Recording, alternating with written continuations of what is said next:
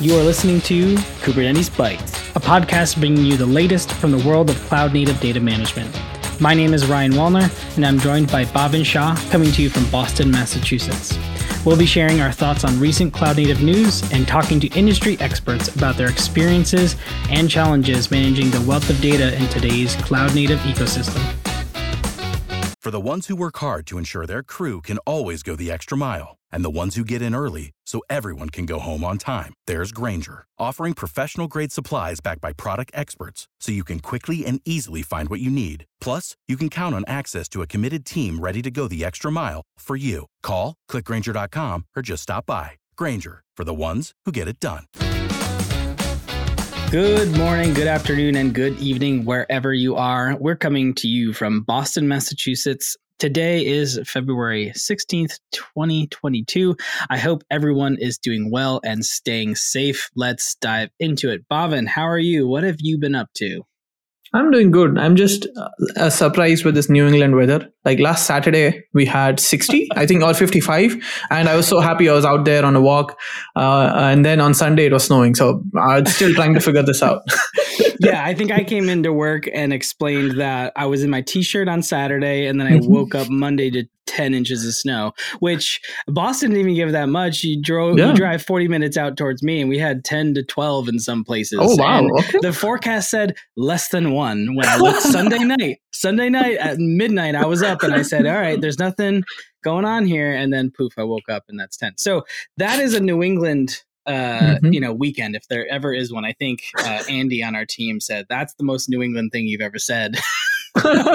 about being outside in 60 and then 10 inches of snow. And school wasn't even canceled for 10, 10 inches mm-hmm. of snow. Mm-hmm. So that is what it is. So I was um I had some family up this past weekend, which is really nice. I, you know, we've been seeing a lot more family uh now that things are becoming a little more normal, although it seems like everyone and their brother uh, or sister is you know getting covid here and there and most people are mm-hmm. fine. It's i'm i'm looking forward to some normalcy and i know we've been talking about kubecon a lot um, and i am really really hopeful for you know kubecon spain eu to be as normal as it can be. How about you same here. Like i don't know. Now uh, every time i'm wearing a mask and going outside i was like we should at least get rid of masks outside. I'm okay wearing it indoors and like while i fly but outdoors maybe eh, time to, to, time to call it off but mm, that's not my decision to make yeah. Yeah it's probably a per like you know personal matter at this point mm-hmm. uh, i guess in crowded spaces i you know it's it's the the world is forever changed and you know i doubt people listening want to hear about covid though. So let's dive into uh, our guest today. We do have a mm-hmm. guest today um actually I'll, we'll introduce him and then we'll do a little bit of news. Vineeth Patulapathy I'm probably I, I think that's the best I can do. Yep. is a software developer from uh, Timescale, and he's mm-hmm. a developer by profession. He's a Kubernetes contributor, and he loves to work on cutting edge cloud native technologies. Um, he's really interested in distributed, and resilient, and high availability systems, which you'll hear a lot about today. Um, and he's a maintainer for one of the projects we'll talk about, which is Open Telemetry Operator. So, uh, before we get him on the show, let's talk about a little bit of the news. What do you have for us, Bhavin? Without the ones like you, who work tirelessly to keep things running, everything would suddenly stop. Hospitals, factories, schools, and power plants, they all depend on you. No matter the weather, emergency, or time of day, you're the ones who get it done. At Grainger, we're here for you with professional grade industrial supplies. Count on real time product availability and fast delivery. Call clickgrainger.com or just stop by. Grainger for the ones who get it done. Yeah, I had two things that I wanted to highlight. One of those comes from our employer, Portworx or Pure Storage. Uh, last week, we announced uh, PX Backup, which is our data protection tool, uh, as a service. So, a hosted service for customers that are running on Amazon EKS and they just want a control plane where they can connect their clusters and create those backup jobs and perform those backup and restore operations. So making things easier. Right now it is in early access. So we'll uh, provide, we'll share a link to the registration page if you want to register and get your hands on the early access bits. But uh, that's one. And then uh, another vendor in the ecosystem, NetApp, NetApp Astra had a bunch of uh, uh, announcements as well. A key thing that stood out to me was their expanded support for the backend storage. So instead of just supporting NetApp, uh, Google Cloud Volumes or NetApp Azure files, now they can also support Google Cloud persistent disks or Azure Disk Storage as the backend storage for your applications that are running on those respective Kubernetes services and use Astra control service to protect those. Again, they had additional announcements around uh, their on-prem support, their launch with uh, Red Hat around the op- uh, in Operator Hub. We'll link to all of those in uh, a summary blog in in the show notes. But yeah, those were the two things that I wanted to talk about. Great. Well, the one that I wrote down here, which was all about awards, which is always fun uh, mm-hmm. to see what the industry is up to. This is Tech TechTarget Storage Magazine and SearchStorage.com announcement. Uh, the storage products of the year for 2021. Uh, there's a number of different uh, winners in here because they categorize them. So there's backup and disaster recovery hardware, software services, which uh, Veeam and Kasten and Druva are all in. Then there's uh, disk and disk subsystems and cloud storage storage. Cloud storage has Minio and CTERA.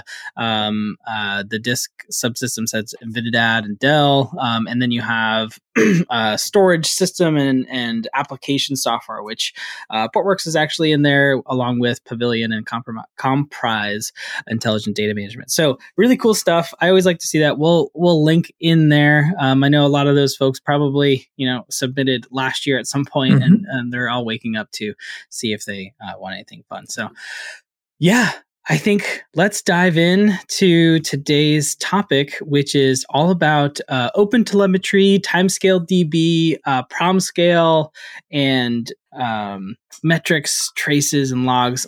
Lots to cover here. So let's get uh, Vineeth on the show.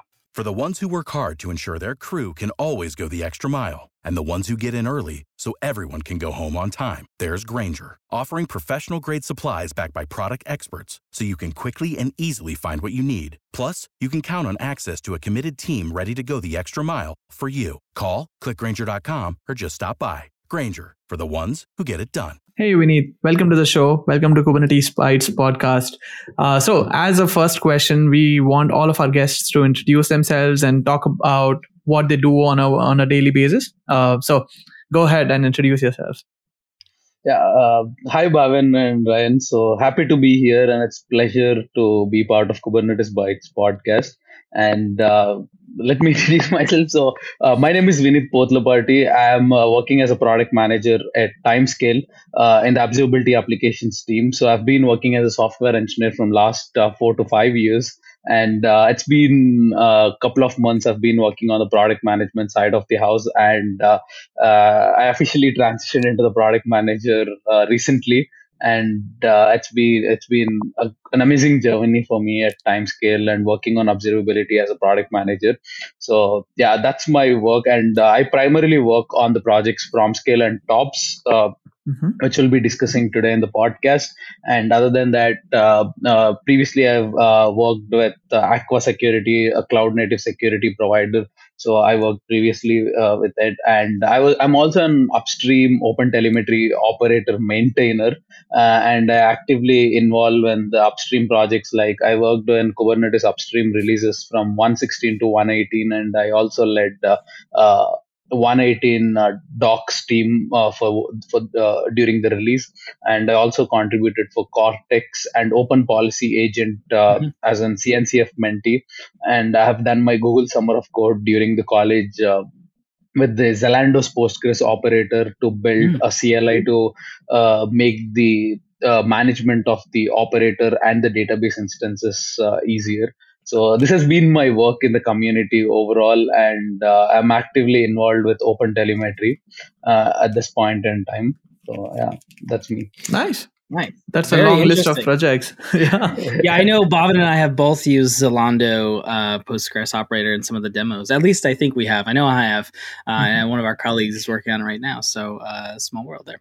Uh, I, I know we're going to ask a little bit about uh, some other topics, such as what is observability and, and metrics, things like that. But for my own sake, you know, where does Timescale DB fit into the CNCF landscape and or Kubernetes landscape? I'm just curious.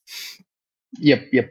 Uh, so when you when you think about Timescale and everything, so like I'll just share my experience of how how I was fascinated with the product what Timescale is building. So when I was in the CNCF space and the Timescale product was uh, uh, many in the CNCF space were um, uh, uh, not uh, completely understanding what Timescale was but if you think uh, deeper into what Timescale has to offer so it's the time series database and uh, in the recent times all the data we see to plug to power your dashboards, your business data, your metrics, your observability data, your crypto, uh, your NFT. Like everywhere you see there is a time series data, and you want to uh, store them. And this, when you say time series data, it, this this data will scale. Uh, uh might be coming per second base, per millisecond base, or for uh, once in five second, which means over a day, over a week, over a month, over a year, it would scale up to millions, billions of data points. And if you try to store them in a database, uh, the database uh, should basically crawl across this data points to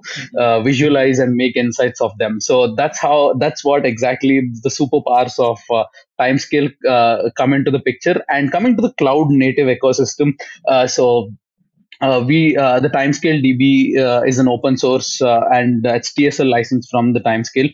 Uh, so you can uh, directly use the timescale. And coming to the cloud native picture so it just works as any other database on your kubernetes cluster. So we offer the helm chart. And i would say um, in the cloud native ecosystem with the increasing in microservices architecture and the way you design your application so you want to have a global singular single store for all your time series data. And this is mm-hmm. when i see timescale fits in the into the picture where all of your multiple microservices will be writing, reading all this time series data to a single store, and uh, and it's uh, and it's petabyte scale like what we offer today in Timescale and it's reliable with the rock solid foundation of postgres. So yeah that's how it fits into the uh, cloud native ecosystem as the timescale db or the timescale as a product. But coming to the other side the Promscale so again it's an extension it's an extension of Timescale into the observability world i would say when you say Promscale so Timescale fits into uh, the cncf space uh, generic, generally as a database and also uh, for the observability use cases. Okay, Vineet. My next question for you, I think, like I, for me, I need to set some baseline. Uh, I want to like understand what is observability how is it different from just plain old monitoring uh, what are the different categories under observability so uh, yeah if you can if you can talk about that that would be great yeah definitely. So that's an interesting point to start from. And uh, yeah it, uh, definitely you need to uh, hear all my answer because it's a big question but yeah let's get started on this. So yeah observability basically comes from the control theory on how systems work and how does things work. But observability by definition stands for is the ability to infer internal states of the system based on the system's external outputs. So by the definition itself you want to capture capture the in- internal state of the system by emitting the external output from the system. So, uh, from the observability, why it has become more uh, required or demanded uh, demanded uh, tool suite for your applications or the systems today is that uh, uh, in the world of cloud native ecosystem you are basically building uh, you are moving from monoliths to microservices which means you'll be scaling your applications from tens hundreds to thousands even if you're at the scale of a high uh, scale. So if you have uh, so many microservices you want to understand how is each and every service is performing. What's the throughput? What's the latency between these services? And how is the request lifecycle is pro, uh, uh following? So for example if you just uh, book an uber cab uh, the request might jump into 10 to 20 different services uh, with just one click. So you want to understand where is exactly the latency is being added for your request. So uh, the observability, if you think in the applications point of view, so there is there are different ways of capturing it because at a point you just want to know some uh, uh, like how many how many processes or threads are running at a given point in time? And what's the metadata of a transaction you want to look at? So what is the service performing exactly at this point in time? And at, uh, in some cases you want to follow the complete request life cycle. How does it flow across the services? And how is it different uh, if uh, x user is trying out this transaction versus a y user is trying out this transaction. So observability uh, itself is into multiple uh, has its multiple uh, ways of looking at it. So they say the observability has three main pillars which is metrics logs and traces Hmm. So uh, I'll just uh, give an intro for uh, metrics, logs, and traces. So uh, the first comes the metrics. So usually this is the pattern I keep seeing. So uh, uh, people usually start with logs, so not the metrics first. Usually you create a MVP and you start logging what an action is being performed in each and every function saying that hey this is a warning log this is an error log and this is action performed at this point at this uh, uh, logic uh, business logic flow uh, okay i've done this uh, uh, action. So that's how you get the observability by logs to basically understand what is the series of events that a specific service is performed so that's the step zero for your observability and usually people start from logs and then you pivot to metrics. So metrics is something that you want to understand that um, how many how many uh, elements have been cached. So this is just an example. So how many cache mm-hmm. misses was were happening uh, in your business logic, or how many uh, uh, uh transactions have you processed uh, since the application startup? So you want to understand. basically, with metrics, you you want to capture a value of the internal state of the system. So with logs, you are basically emitting the events, but with metrics, you are basically capturing the state uh, how many go routines are running at a given point in time? How much time is my gc duration seconds is taking to process?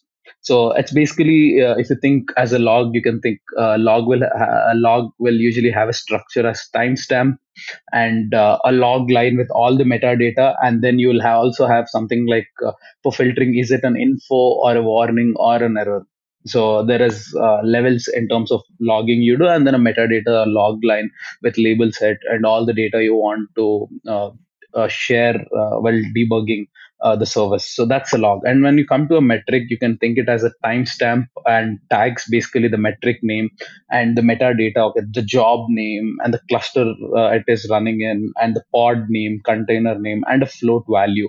So basically, this value represents the exact state or the value you want to capture from the system. So these are logs, metrics, and uh, the last part is traces, which is the most interesting part and the uh, the observability data, uh, data type, uh, which we are actively working on, and even in the CNCF space, you see uh, that's the uh, next big thing I would say in observability with open telemetry. But coming to a trace, trace is an observability data point where you want to uh, capture the complete request lifecycle. So, for example, you are uh, you are an e-commerce site and you want to order a book. So you will just log in into your site. Uh, uh then uh, this whenever you log in, it's it's basically a request lifecycle. So when, when once you click on a login, so basically there will be a database which will authenticate with the user credentials you have provided, and then there will be a database which gets uh, where the details you have provided gets validated and it just uh, sends back the acknowledgement that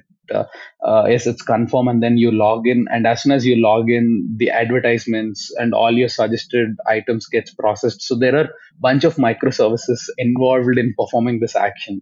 So a mm-hmm. trace basically denotes the complete complete request lifecycle happened on a, a specific action so uh, you can think as a trace as uh, uh, as a list of spans basically. So uh, there will be a parent span and the children span. So span is nothing but an atomic uh, action or an event which is being performed uh, across this microservices. So let's say you click on the login button. So first thing it does is that it validates is this a valid email. So it, if if the first action it does is that. So that's a specific action it's it's doing, and all the spans are basically uh, uh, captured the way you instrument your application. So in your application code, uh, in the in, uh, in the parts you are interested and you want to say that this is a specific action, you basically do in your code uh, span dot start and span dot end. So basically, whenever this action happens, uh, it basically creates creates an end span. So how many ever requests flow across this uh, business logic, uh, the spans will be created uh, from those many actions and they'll be attached to a trace where the actual request was initiated. So, so this might be a bit confusing to explain orally without any uh, visual representations, but this is what uh, uh, logs, metrics, and traces in the high level mean. So for for a developer, this might be mo- making more sense like if uh, they are making these changes in their code. But then uh, if i want to collect all of these right logs metrics and traces how do i do that if i have an application already running? Can i retrofit an application or this n- needs uh, changes to the code? Can i use sidecar containers to my existing pods and and collect all of this information or how does that work so yeah, this is an interesting way of looking at observability. The days zero problem. How do you adopt observability into your applications? Mm-hmm. Uh, so the first thing is that uh, logging uh, definitely uses log what they want to log from their application. So uh, basically, you use some uh, open source logging packages where you use Logger, or there are multiple packages. So you just they help them. they help you basically to wrap the logs or to make them even more structured for your use cases. So you just instrument your applications with logging, saying that hey, do log dot warning at this case log dot errors. So all uh, pretty much all the uh, uh, observability data type needs instrumentation uh, if you want to get the ideal way of uh, uh, visibility into your applications. so with logs, you need to instrument it, and with metrics, so will be I'll be touching the most popular cloud native project Prometheus, which is a, a systems monitoring and alerting uh, tool. So which helps mm-hmm. you to uh, perform cap uh, like basically it helps you to capture metrics from your application. So even in this use case you need to use the prometheus client libraries to instrument your application. So it's i would i would say uh, instrumenting for logging and tracing is like you're you're less than 10 lines of code. So you just initiate uh, uh, it's basically a constructor saying that hey you are in initiating that. Hey i'm creating a logger. I'm create i'm creating a metrics uh, you do basically init prometheus and then you start capturing a counter gauge histogram or a summary. So there are different metric types. What you based on your use case you'll be capturing those metric.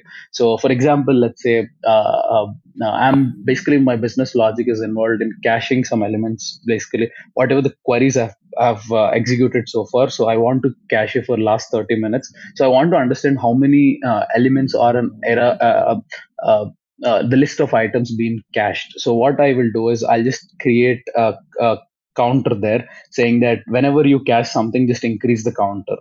So mm-hmm. as an application developer or as an SRE engineer to understand what's the cache being occupied this application, so I'll just view that metric. Okay, what's the uh, uh, uh, total caches when uh, queries are executed. So it just gives me the internal state of the system, uh, how many requests have been cached, and how many uh, new requests which are going to the application are not from the cache list, which means this means it creates a cache miss because you don't have those elements cached. So for this also, like as I told, it's all about instrumenting with few lines of code for metrics. And once you instrument it and you configure your Prometheus saying that, hey, this is the scrape config, this is the endpoint, and Prometheus will start scraping your application saying that, hey, just give me the metrics you want to expose and then Prometheus will start storing them. And with PromQL, uh, the metrics query language offered by Prometheus, you will just uh, query this metrics to make sense of your system, like how is it performing at a given point in time. And this also helps you to build dashboards using PromQL, uh, like uh, pie charts, bar diagrams, and all time series graphs, uh, whatever the visualization makes sense and appropriate for your data. So with logs, it's just few lines, and even with metrics, it's few lines. And with traces, it's comparatively a bit a bit uh, uh, uh, larger code changes because when when it comes to tracing basically you need to instrument across uh, your microservices which means you need to pass the uh, headers uh, to connect between the spans like okay this is the parent span and this is the trace id where the trace is coming from uh, so here basically what you will do is uh, let's think uh, uh, you're performing a calculation. So whenever mm-hmm. input comes in and you want to perform an addition, subtraction, multiplication, and division based on the op, uh, operators you see in the equation passed to you. So basically, whenever a request comes to the uh, service that hey, you perform this action, and we just think that uh, this calculation is architected in a way that a, a specific uh, microservice performs addition and other service performs subtraction and other service multiplication and so forth. So here, uh, the front end service basically takes the calculation request and passes it over to the different applications uh, based on the action it needs to perform. It breaks the equation. Okay, this is the multiplication. Uh, I need to get it done. This is the subtraction and this is the addition. So whenever uh, this happens, so the trace will be uh, initiated on the front end service and each action offloaded to a different service is nothing but a span. So once the request, uh, all this uh, uh, request is successfully performed and the answer is uh, uh, served back to the user. So it's basically creating spans from this different microservices. And in this calculation, you can understand that, hey, the total request, uh, total time taken by this process is 20 seconds and uh, and 18 seconds of the time is processed in the multiplication service, which means uh, it's it is the bottleneck for my uh, job what I'm trying to achieve here. So all rest of the services are performing in two seconds, but a specific service is adding that latency of 18 seconds. So this is where uh, this helps you to understand the uh, understand the high level overview of how does the request lifecycle flow flow from uh, through these different applications and uh, what what exactly is the service doing and when? So uh, let's say a multiplication mm-hmm. service might be uh, being a bottleneck only when you give uh, numbers higher than 1000 or some bigger numbers. So usually if you give lesser numbers it might be performing re- really well. But the bigger the number is uh, the slow uh, the slower the service might be so you want to understand when exactly this is being happening. So it's just not about uh, start time and end time and saying that hey this is the time it's consumed but it's more about uh, capturing the metadata. Hey this is the client id and this is the operation i was trying to uh, perform. And uh, this is like whatever the uh, data you want to capture during that process. So during instrumentation uh, you basically do this in tracing so coming back to your question, so uh, the uh, uh, the way you start is you basically instrument your services this way, or there mm-hmm. are some open source uh, uh, solutions which also offer you some auto instrumentation for traces. Eh, basically, Open Telemetry does that. So if you have a Java application, it basically uh, tries to extract some traces from your Java runtime. So uh, it basically does that, but this are more like in high level traces, so it doesn't go deep into your business logic they just give you in the high level like what was the overall execution during the runtime was think there's no special sauce that just makes you uh, automatically start getting tracing or uh, metrics just automatically. So uh, you mentioned open telemetry. Are there other mm-hmm. tools in the uh, sort of CNCF or Kubernetes landscape that someone can start using? Ultimately, Timescale DB is the resting place for all this data, but there's a lot there's a lot of framework that goes into it, and and possibly like you just talked about some changes to your application that get metrics there. So what are some of the tools out there that that folks can use. Yeah no, yeah. So in cncf today so just going back to the context of open telemetry so open telemetry was formed as a project uh, uh, in 2019 so you can think the project is just two to three years old. And uh, during the november san diego kubecon so open telemetry was basically formed as a merger between two projects. One is uh, the open tracing and the open census from google. So open census is the uh, internal way of instrumenting in Google uh, both metrics and traces. So this was a bit confusing for the users in the ecosystem that hey, which standard should I follow? Open tracing comes with its own standards and open census comes with, its own standard. Then CNCF was like, no, we are not doing this. Just let's get best on both worlds and let's design a new standard and which is open telemetry. So uh, this this was the past of how tracing, especially in cloud native ecosystem worked.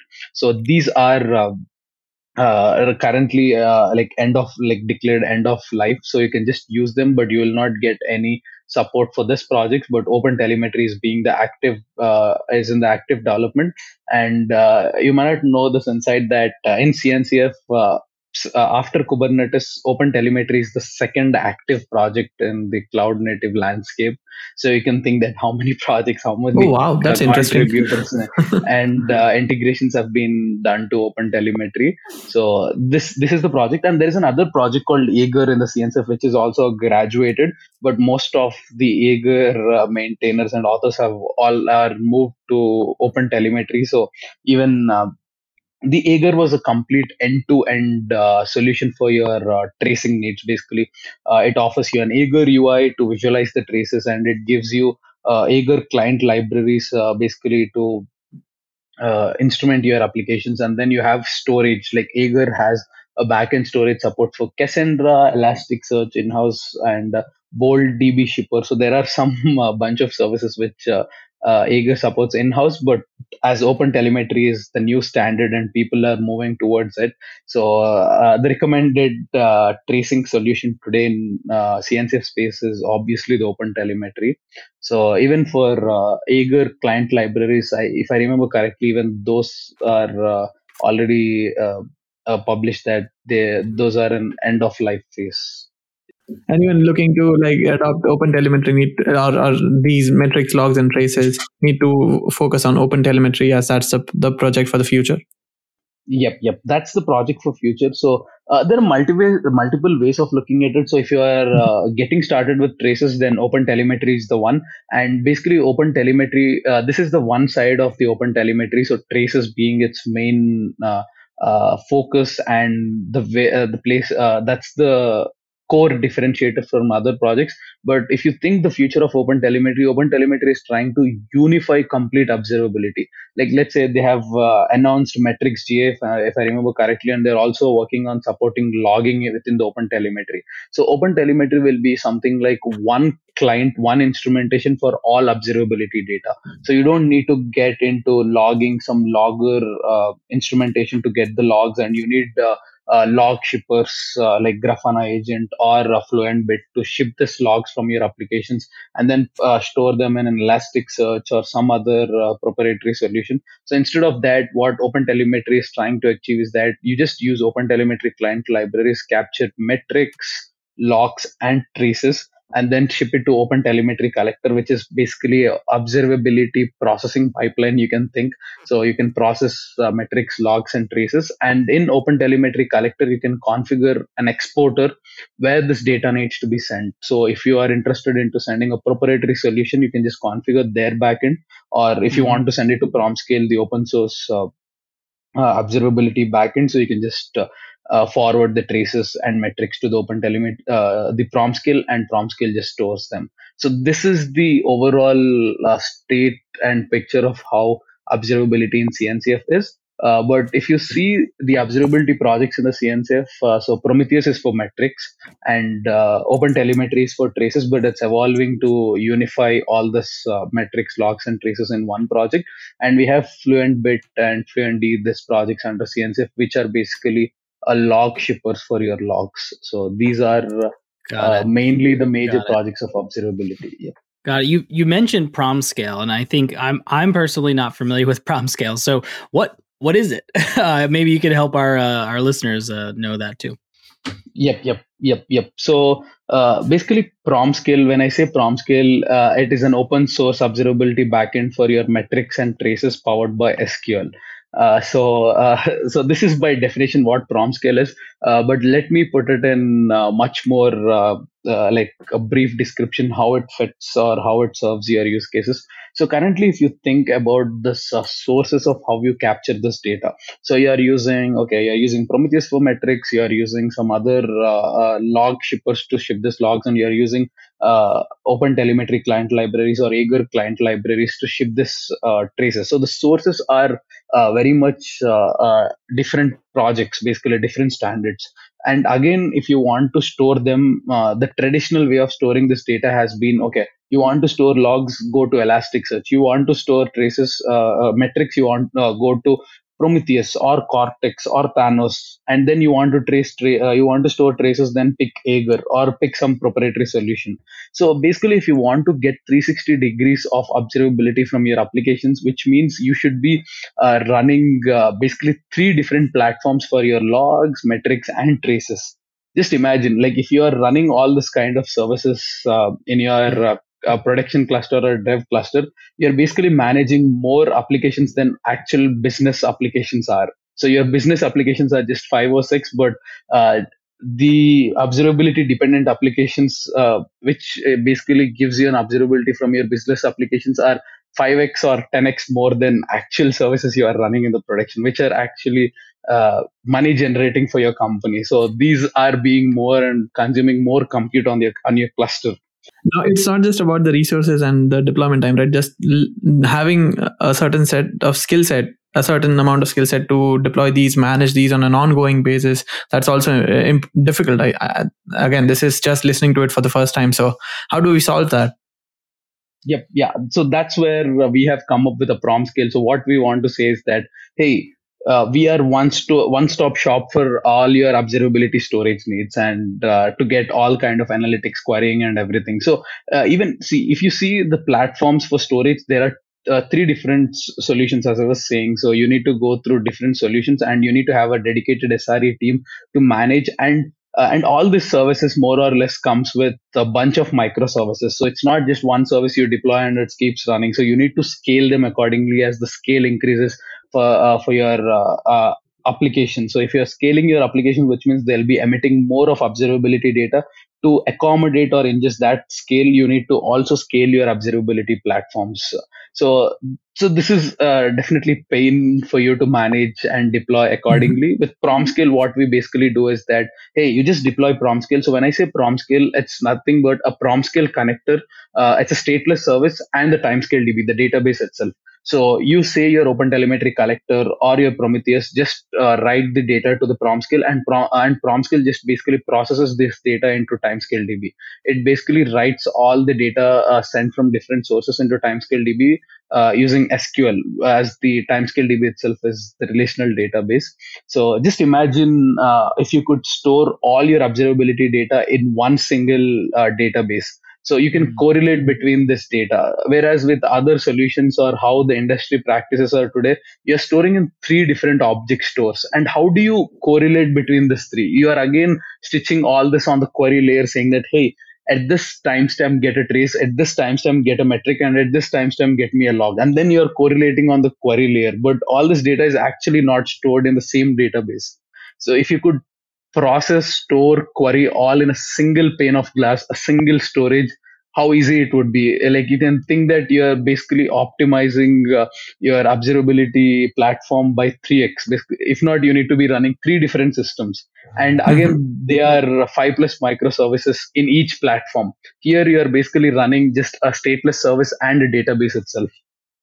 So that easy it is and and the other interesting part if you see so if you want to query metrics you need to learn promql if you want to mm-hmm. query uh, traces basically you need to uh, uh, learn or uh, uh, basically there is no tracing uh, query language yet in the open source. So basically people use a ui based of querying it or query based on trace id or some timestamps or some metadata and if you want to query logs, so each uh, so open source solution has its own query language for querying logs. So hmm. each uh, platform is following, uh, doing it. And as an engineer or a developer, there's a hard learning curve for you to uh, uh, first instrument your applications and then store them. And to even get insights or to debug your services, again, you need to learn the query language so it's it's definitely a hard learning curve and uh, the value proposition after deploying and setting all these things are very low because it involves so much of learning curve and you need to be really an expert in each and every solution basically to understand what's happening deep inside this data which you have captured. But with PromScale we are giving you the superpowers of sql so just use sql and we will just uh, abstract out all the optimized schema for you. So all you have to do is just query this data from tables Okay, so uh, uh, next question, I think um, uh, in the beginning or in the intro, you said you are contributors to two projects, right? One is PromScale, another another one is Tobs. uh, let's talk about TOBS. What is it and how can it help me with observability? Yep. So uh, the initial days when we were thinking on the observability side of the house and building a product uh, in Timescale uh, for the observability use cases, so we were just trying to uh, get started with the observability uh, setup in the Kubernetes cluster, basically. So, uh, uh, as I was coming from the cloud native and Kubernetes background, I wanted to try things out. So, how does mm-hmm. things work? How do I uh, put them all together? So, uh, like as I told, these are three different platforms. So, uh, what I have to do is okay, find a Helm chart or find a Kubernetes manifest to deploy Prometheus, and then find a and go to a project of open telemetry deploy it go to a project of grafana to visualize it deploy it. So you need to uh, uh, uh, crawl or uh, jump across five to six different projects to set the observability into your cluster. Just to evaluate does it work? Does it fit your use case? Or do you really want to do it? So there is no easy getting started way for observability. So yeah. So what we have decided is that how about having a one stop shop uh, for getting started with observability in your Kubernetes cluster. So that's when we have started this uh, project called TOBS, the observability suite for your Kubernetes cluster. So what it basically does is that uh, it basically stitches or packages all the observability Helm charts into one and we uh, we give you the super helm chart which is TOBS helm chart. Uh, you can just uh, uh deploy TOBS helm chart. It, it deploys the kube prometheus project for you. So you can think uh, in the kubernetes world i think many are, uh, are aware of kube prometheus. So kube prometheus is basically the monitoring stack for your kubernetes. So mm-hmm. basically if you deploy kube prometheus it, so, it serves the monitoring needs but you want to also serve the tracing and logging requirements as well. So what we have done is in TOBS, we have added Kube Prometheus as a dependency. So if you just deploy TOBS, the Kube Prometheus is out of the box deployed for you. And when we see what Kube Prometheus in, uh, includes, so the Kube Prometheus, the name itself says it includes the Prometheus and the alert manager to fire the alerts and the Grafana, uh, the Grafana dashboard for visualizing all the monitoring data and it it, it also deploys kube state metrics uh, basically to export the metrics from your kubernetes cluster and node exporter to export the metrics from your nodes. And a prometheus operator to manage the life cycle of alert manager and prometheus. So if you just deploy kube prometheus uh, you get all these components out of the box for you.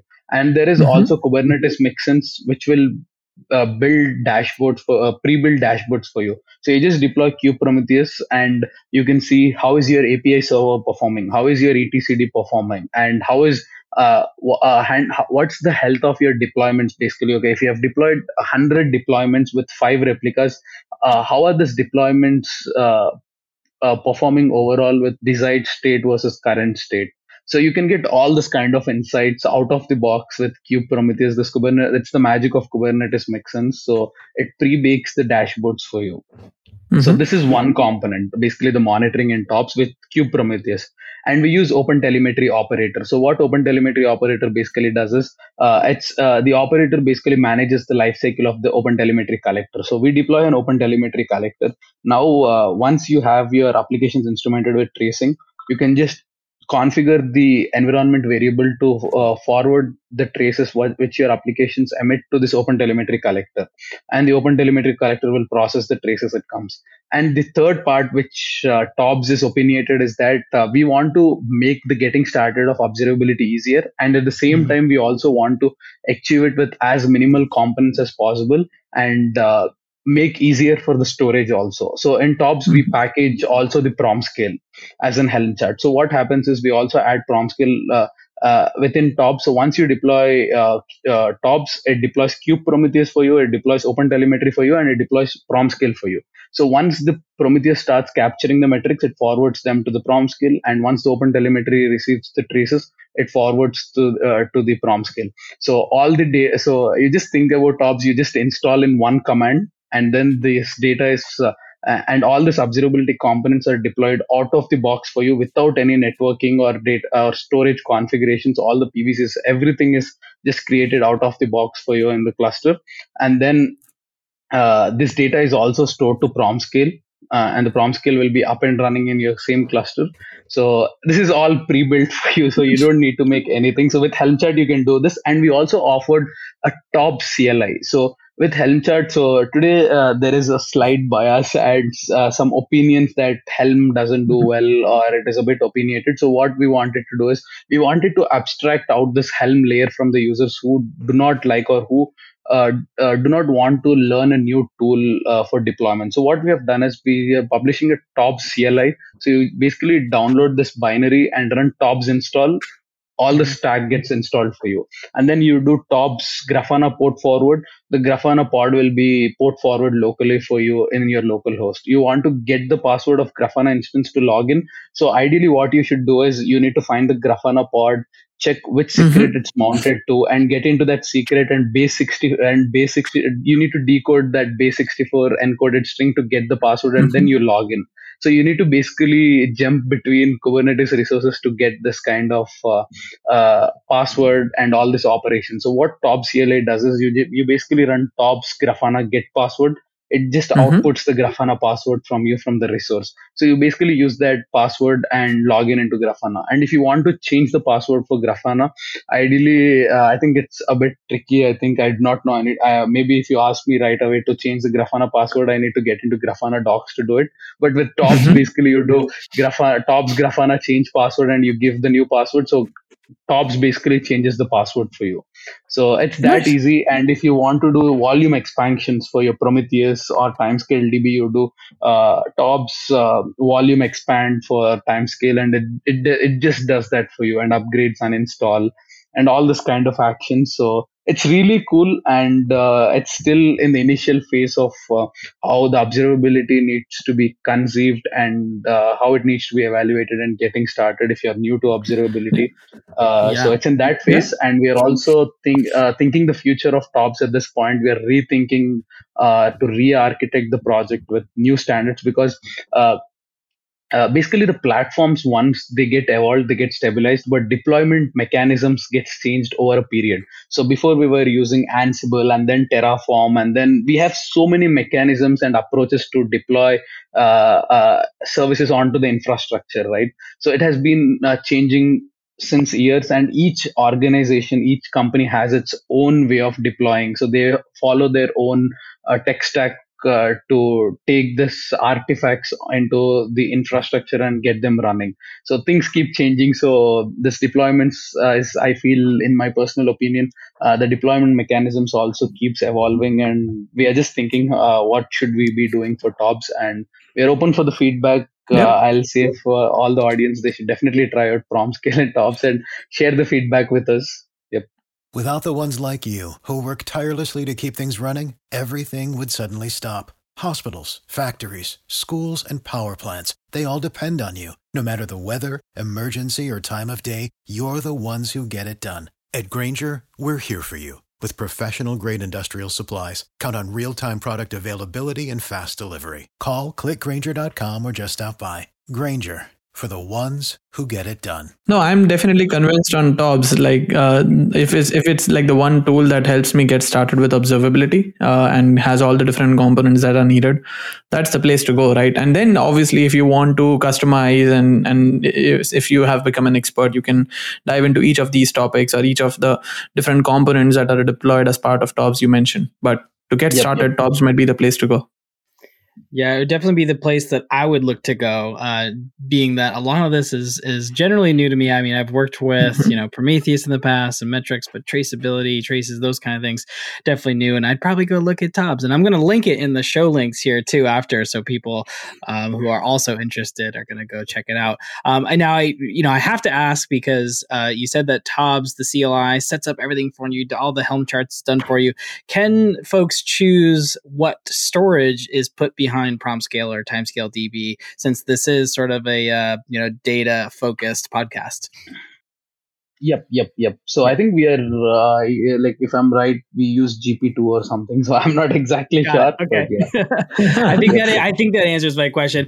Well, I, I think this is a, probably a good place to wrap it up because I know what I'm going to do after this show is go check out TOBS uh, because I am, am, am, still needing to learn a lot here. I've learned mm-hmm. a lot through this show for sure, Vineeth, and I really appreciate you coming on the show and telling all of our listeners about this and, and Bhavin and I as well. So, uh, like I said, we will uh, link t- uh, TOBS and we will link PromScale and some of the other things we talked about today. But where can listeners find more about you or the projects you discussed today? Any of those uh, tidbits would be really helpful. Yep, yep. So I would suggest uh, the easy way to get started uh, with PromScale is that uh, you just search for timescale docs and you can see the PromScale section there. And we do have a dedicated uh, product page for PromScale. So whatever I'm talking today in this podcast or anything around PromScale is completely open source. We do not have uh, yet uh, the product itself uh, like when i say product the hosted or the offering so it's all open source so it's uh, if i were you i would definitely jump in and try the new uh, uh, the new features which we are building and what's what's in store uh, from the Timescale in the observability space. Uh, so the timescale, uh, the PromScale docs is definitely a great point to start, and we do have uh, the PromScale in GitHub. the repository as it's open source, so you can see all the docs and content there. And the other good place to subscribe or just look for is the timescale blog. So there is an observability uh, section for all the blog posts which uh, the observability team uh, publishes. So we have some amazing blog posts how to uh, uh, can, uh, use timescale cloud as your mm-hmm. observability storage. So how you can mm-hmm. power PromScale with timescale cloud and all this. So for tobs, you can mm, uh, get started with PromScale docs, and we have a tobs dedicated section there. So all this is in the timescale docs website in PromScale section and even tobs is open source, so you can find the repo in the GitHub. So feel free to reach out to us in Timescale Slack to share your feedback on PromScale and TOBS. And if you nice. want to get involved, so it's an open source, so just create an issue or uh, just reach out to us again in the Timescale DB community Slack hash prom PromScale Slack channel. Yeah. Perfect. Thanks, Vineeth. Like we'll definitely include all of these links in the show notes uh, for people uh, who want to get started with that, Vineeth, thanks for coming on the show. And we'll probably try to have you back on to dig into one of these other topics that could probably be its own podcast. I'll put it that way. Um, and uh, until next time, thanks for joining the show. Well, okay, I don't know about you, Bhavin, but I learned a lot today. Um, Vineeth is a wealth of knowledge when it comes to uh, metrics, logs, and traces. And honestly, I've worked with Prometheus in the past. I've worked with Prometheus on our software, mm-hmm. uh, what we work on day to day but there's so much more to learn and I just, you know, got introduced to a lot of things I need to start uh, playing with, especially that TOBS observability stacked. And I think, you know, the takeaways that I got away from this conversation with Vineeth was, you know, the learning curve can be high. I think that's probably right in my wheelhouse. It'd be a little high for me to learn all this stuff. So tackling something like TOBS um, as a first go around is probably mm-hmm. the way I'll go about it. Um, and speaking of which, the second thing I got out of this was, you know, having a common tool set or a common framework, like having a, you know, single querying language for you know managing your traces and your metrics and all those things to it can really help with efficiencies rather than trying to learn you know the 14 different tools that you might mm-hmm. install in your kubernetes cluster so uh, what about you I know. Uh, again, I I completely echo your takeaways. Like those are really important. But the one thing that I wanted to highlight was observability, what it is, because I've like I've been to AWS reInvents and KubeCons not just last year, but then year for the past years as well. And there's always vendors who are using these buzzwords and i have had a hard time figuring out like what they actually mean. So uh, just getting uh, a 100 level uh, idea of observability and how it breaks down into logs metrics traces what are the different projects that can help you with that. And then again if you are an expert in this field you already know what those are. But if you want to get started you have something like tobs that you can use uh, as an opinionated installation to set up the observability stack. But yeah that's that's it for me Great. Well, that brings it. Great. Well, that brings us to the end of today's episode.